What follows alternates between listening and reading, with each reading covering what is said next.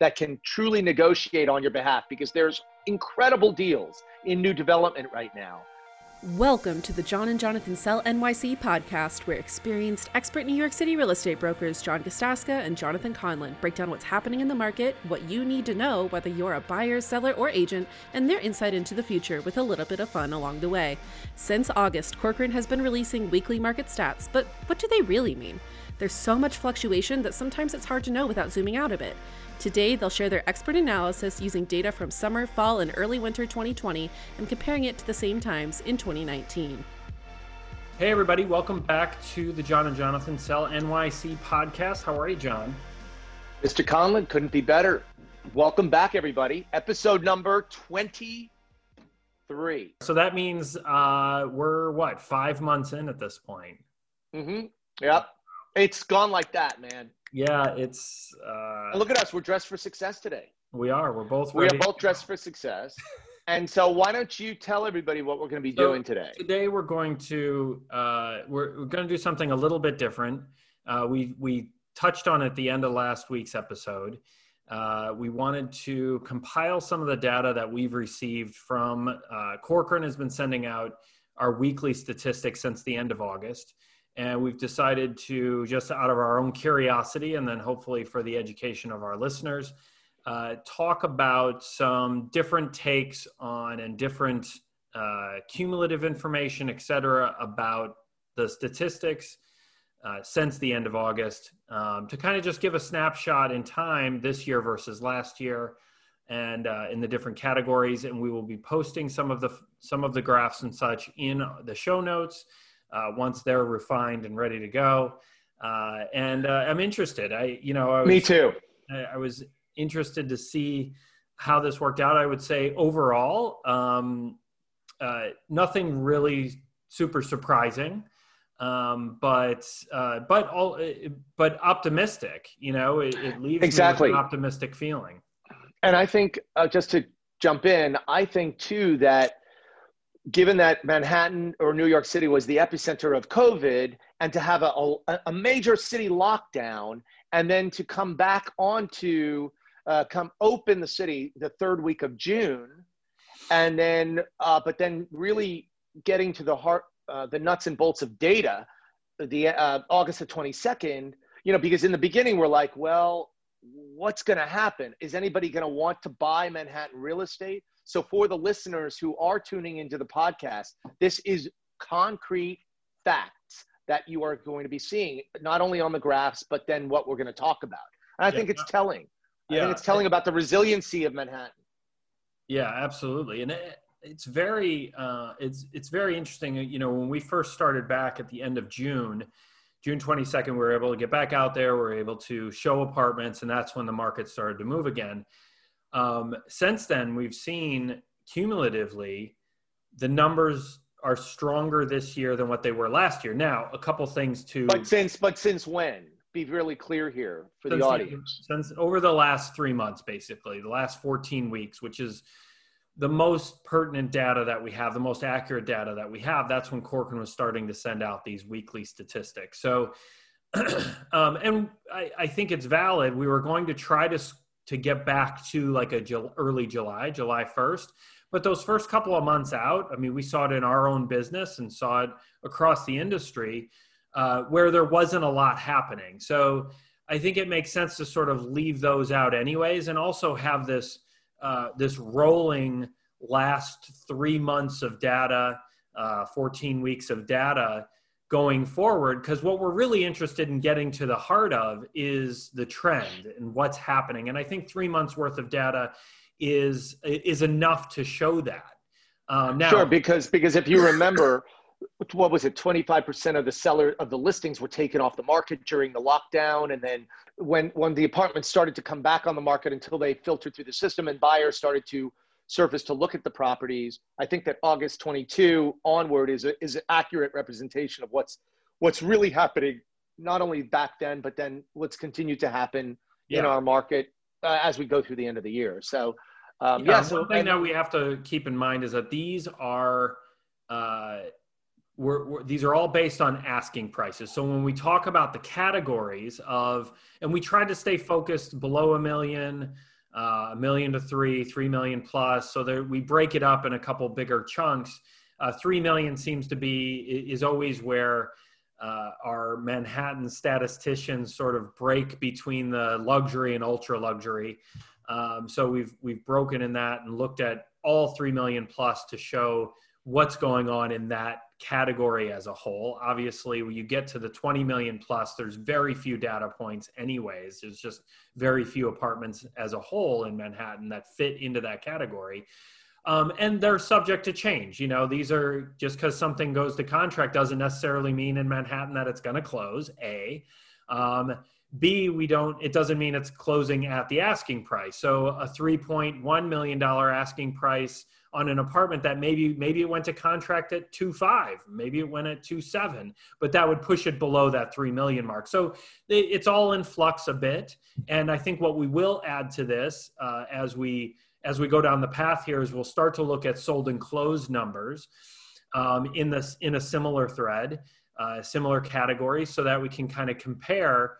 All right, this is what contracts signed look like, and this is what sold and closed look like. We can't do that now because the deals that were signed in August 22nd are probably just starting to close now because we have that gap of of time. So perhaps in a couple months time we start to add that to the mix and we compare with some sort of delay uh, contract signed uh, versus sold and closed numbers and see they should fall in line. Okay, so so obviously you talked a little bit about the cumulative amounts of signed contracts, which is very, very clear on the first graph. And then I just want to dive into my graph, which is the four different areas. So obviously, it's talking about the overall signed contracts, the green line, versus the dashed green line of 2019. So the solid green line is 2020, solid yellow, solid red, solid blue, 2020, and then the dashed line is 2019. So if we look at the total amount of contracts, 2020 versus 2019, that's in green. And then we go down into the resale co op, which is the yellow line, the resale condo, which is the red, and the resale, uh, I'm sorry, the new development, which is the blue. It shows you basically how many units of in each product type are trading.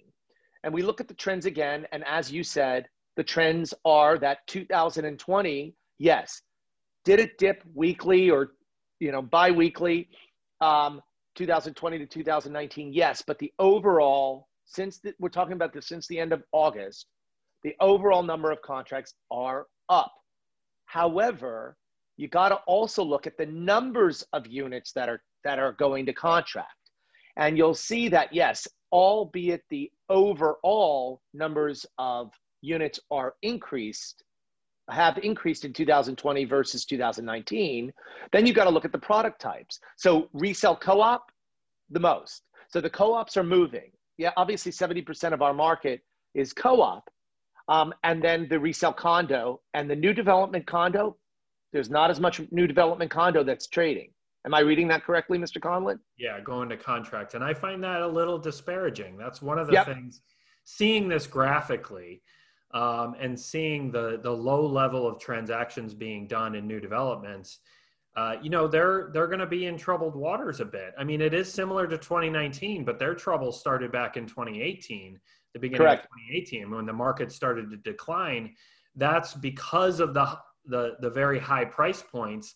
That market in particular uh, started to be affected uh, uh very much so, and as it moved to a buyer's market you know, one of the first things that happen is buyers like to walk through the space that they're going to buy. So the the brakes get pumped on those deals being done uh, off of floor plans or out of a sales office, and and that really slowed that. And we have a lot of developments that are still in that construction phase. So correct. I would expect and, that number to go up as the as the developers come back to reality in terms of, of bringing down the prices to where people want to will will jump in.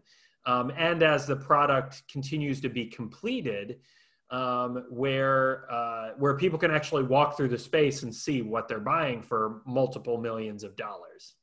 And in this marketplace, the new development is really progressed. So when I say that, just as an aside for buyers who are interested in new development, it is first and foremost so important in new development to have, well, in all categories, to have a really, really qualified broker that can truly negotiate on your behalf because there's incredible deals in new development right now. But then also coming back to our maturity as as uh, mature real estate brokers, as experienced experts in this real estate market, that you've got to look at who's developing the property, what kind of deep pockets that they have in this market. What one of the things that really have to be cautious about is not jumping into a new development where this it's this guy's first time project. I don't care. I'm telling you right now, don't danger Will Robinson. If you have somebody that's not and and also how much of the building is sold period. Yeah. So, uh, but we've had some, experience in both of those categories this year. Yes, we have. Yeah. Yes, we have. So, so uh, again, uh, new development has a ways to go. Uh, keep going though, bud. So next we looked at uh, uh, we broke down by price range a little bit. So as we've talked about, the under three million dollar category and even the lower categories than that, under a million, et cetera is always the engine of our market. You know, it's always the core business that continues to move.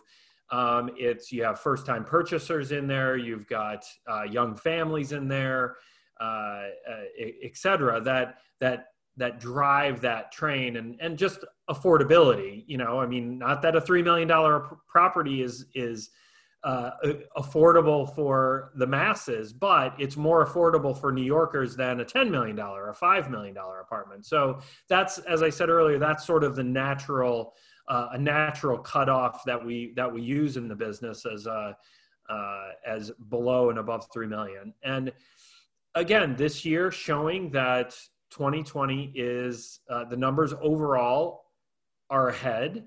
Um, and you can see that solid line, that solid blue line is in most weeks above where the dotted line is showing 2019 numbers. Actually, under 3 million, the market peaked back in October. And if you look at the graph, it's very interesting how it's decreased the numbers of units under 3, 3 million and below. And I have a feeling that that really has to do with the influx of COVID you see the the starting to uptick in our COVID graph and the the concern as the weather's gotten colder and then in the broader country, uh, but the numbers have decreased. Somewhat. Well, I would say. Again, yeah, it, it, it's an observation. I don't know. It, the, yeah, the observation around the, the the overall sort of arc of these graphs, they run very similar to 2019, even sure. peaking in the same weeks, which I find a little baffling. But uh, but interesting. You know, I think it's not only the resurgence of COVID that we're seeing and the numbers going up. It's also the approaching holidays and the colder I weather. Agree. So, th- because we didn't have COVID, obviously, in 2019, and it also trails off as we approach uh, the Thanksgiving holiday and the holidays just in general. So, um, so interesting that we're still, despite COVID, we have numbers above where we were in 2019 but the trends the overall arches and the weeks going up and weeks going down is almost identical yeah. um, which does yeah. again leads me to an optimistic place that business is still happening and it, there's almost a normalcy that like it feels like okay well the numbers are coming out normal as of a, as abnormal of a world that we're in right now uh, it's it's really, uh, it, I guess, uh, enlightening and and uh, giving me optimism to see that these statistics themselves are actually this like the same trend lines and such. So, I have two things to say. So, number one, I agree with you insofar as the data from the end of August, and then unfortunately, we just don't have all the data from January 1 till now to be able to we, we need to look at the year and our yearly numbers are going to be lower than in 2019 they simply yeah. are we missed three yeah. months of data here three months of, of work nevertheless to your to your point yes it is it gives us as real estate brokers a level of comfort that the market is moving. And then even as we talked about week in and week out on the in the next graph above the 3 million mark and the 3 million goes 3 million 5 million 10 million the bigger numbers that where we've seen a lag uh, per se in terms of the numbers of units uh, earlier uh, when the market opened now not only has um, whereas if you look back to early october last year's numbers far surpassed this year's numbers of contract signs. Now our contract signs are have really greatly improved in November, and um, even though it's seasonal, Jonathan, they're still now ahead of what's transpired in 2019. These are the bigger apartments. So we've seen, just like we've addressed, we've seen more contract signs being done on the, let's say, the four, five, eight million, ten million dollar apartments. Um, so I, I again, I'm, i think people are jumping in and on value, and they're buying the bigger, the bigger homes. No, and then and then same with Upper East and Upper West Side, the submarkets. Yeah. You know, if you look at the uh, the blue being the Upper East Side uh, versus the Upper West Side. Okay, so obviously more real estate on the Upper East Side versus less real estate on the Upper West Side. So the, the numbers are higher on the Upper East versus the Upper West. Yeah. But then you look at the data from last year, and the Upper East Side is is kicking butt yeah. in terms of the um, Much, yeah. what was being done, and Much the Upper West the Side. Upper West. You know, that's right. Yeah, there's mm, that there's been week. There's only one week on that graph that uh, that is the numbers were below what they were last year.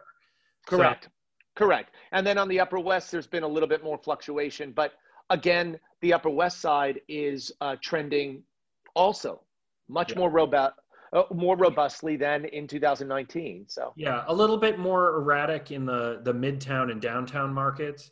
Um, you know, a little bit more up and down and fluctuations, but similar story. Uh, overall, we're we're up in terms of of 2020 over 2019. Uh, I think just a little bit smaller gap there. Um, so again, certainly uh, uh, an optimistic tone uh, should should be taken on here, given all of the the struggles that we're facing these days.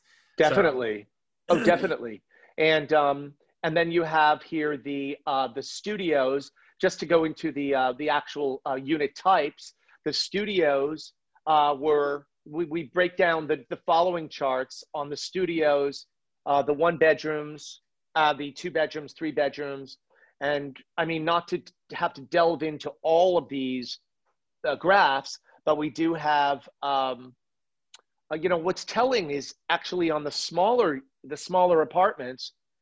I look back from the data from August, and for uh, the beginning of our fall, the the the studio units actually lagged last year, and I was thinking that because I we talked week in and week out about 90% of the units going into contract were under that 3 million mark with a lot of them being under the million mark and that's what i would say is being oh that would be the studio one bedroom market but obviously i think uh, what's more telling would be the uh, the one bedrooms so yeah. you know yeah. most of those most of those lower price ones were in those the one bedrooms because the one bedrooms are you know you have the parents saying hey why would i buy a studio apartment for my kid if i can get the same you know a really really good value on the one bedrooms yeah, I think that's that's what I would surmise. You know. Yeah, the other thing that I that I took from it in regards to the the studios and one bedroom apartments not being as strong as uh, maybe the larger ones and the and the two bedrooms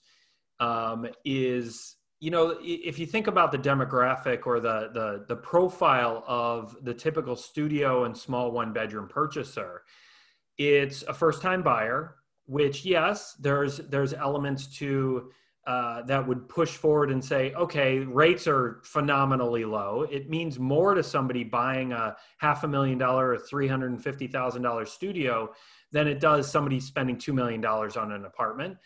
But it also is, uh, they're, they're in a different frame of mind, that first purchaser. And it, they, they many times are putting a lot of eggs in that one basket and they don't have as diverse of a profile. So there, there's also, uh, a, a fear there to jump into the market. So I think that's that's what I would equate those those mm. studios lagging a bit is because you have those people that are not as uh, long in the tooth and and as diverse of a portfolio and longer in their careers. There's a lot of uh, hesitancy and and and feeling like oh like is my job in jeopardy? You know these are people that are are are you know maybe five years into their career and not 15 years into their career whatever their respective career is whether that's a law firm and they're you know at 10 15 years uh, big attorneys become partners and there's a lot of security in that in that title um, uh, so uh, and and so on and so forth. Invest investment bankers you know get bigger titles and more security with tenure at, at their respective firms et cetera. And just a level of comfort to invest in uh, in a in a purchase that may be in the grand scheme of things the same relative percentage of their overall financial portfolio. But uh, when you're talking about you have $2 million and you're investing 500000 it's very different than if you have uh, you know uh, 500000 and your your down payment is uh, is 200,000 of that. You know, there's a, there's a, there is a disparity there. So sure, that's kind sure. of what it said to me looking at these studios where the 2019 numbers are actually higher in most cases in most, in more than half of the weeks um, uh, over 2020. Mm-hmm. So, and we've seen that in our own business. You know, we've had some beautiful studios that have lagged on the market a little bit. Um, and there's a hesitancy there. So sure, sure. The only other thing that I would say before we wrap up is the the final graph on the bigger apartments. And again, as we've talked about, you know, because there was a migration out of Manhattan, uh, you know, a lot of families had picked up and either went to summer homes or looked at at uh, weekender places or had made a decision to leave Manhattan uh, there was a, a, bit of a lag in the beginning part, uh, like in August, September. But then we've again seen rise in the three bedroom and the four bedroom contracts, and mainly really here in the uh, the you know the, before Thanksgiving. And now, uh, whereas uh, we've seen a, a, bit of a lag in the four bedroom area um, coming into this last uh, last month of the year, the three bedroom units really robust over last year's data. So um, it goes to show we're not sure where the apartments are contracting, but the units continue to improve, uh, albeit there's some minor fluctuations. Overall, coming at the end of this year, um, deals are being had. What do you yeah. What do you say to that? You know? Yeah, and I so, would say uh, the disparity between asking price and contract sign price is should be closing at this point, closing a little bit. So let's just say when we first came out of the gates in July, uh, yeah, who knows, right? That there's always that caveat, uh, but we're longer in this in, past the COVID shutdown time. Sellers have come more in line with uh, uh, reality in terms of expectations on the purchase prices. So they've brought those down and so the maybe people were getting in some cases 10 to 15% off the asking prices right out of the gates now those prices have come down and the negotiability should have shrunk a little bit and i'm only speaking generally because and we've seen it with our own sellers where we've brought prices down and then we negotiate much less than what we feel like we would have had to previously um, correct you know yeah. a month ago or two months ago so it'll be interesting when the sold and closed figures start to come in. The end of the year numbers will be very interesting to see, and and like you mentioned, the the over overall year 2019 versus 2020. There's no way we're surpassing what happened in 2019 given our shutdown, but uh, but it'll be fun to play those numbers against one another um, and, uh, and and see what they see what that tells us. So listen, hopefully everybody got something out of today. We got we crunched the numbers a little different. We will have the graphs up in the show notes.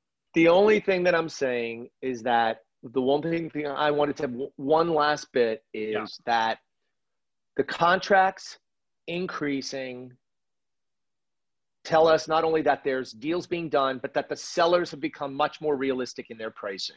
Because, like you said, otherwise there would not be the deals happening. They'd be holding up here on price, and the buyers would be down here. But sellers are becoming more realistic. That's it. Otherwise, yeah. you were 150%. I thought you did a uh, great wrap up.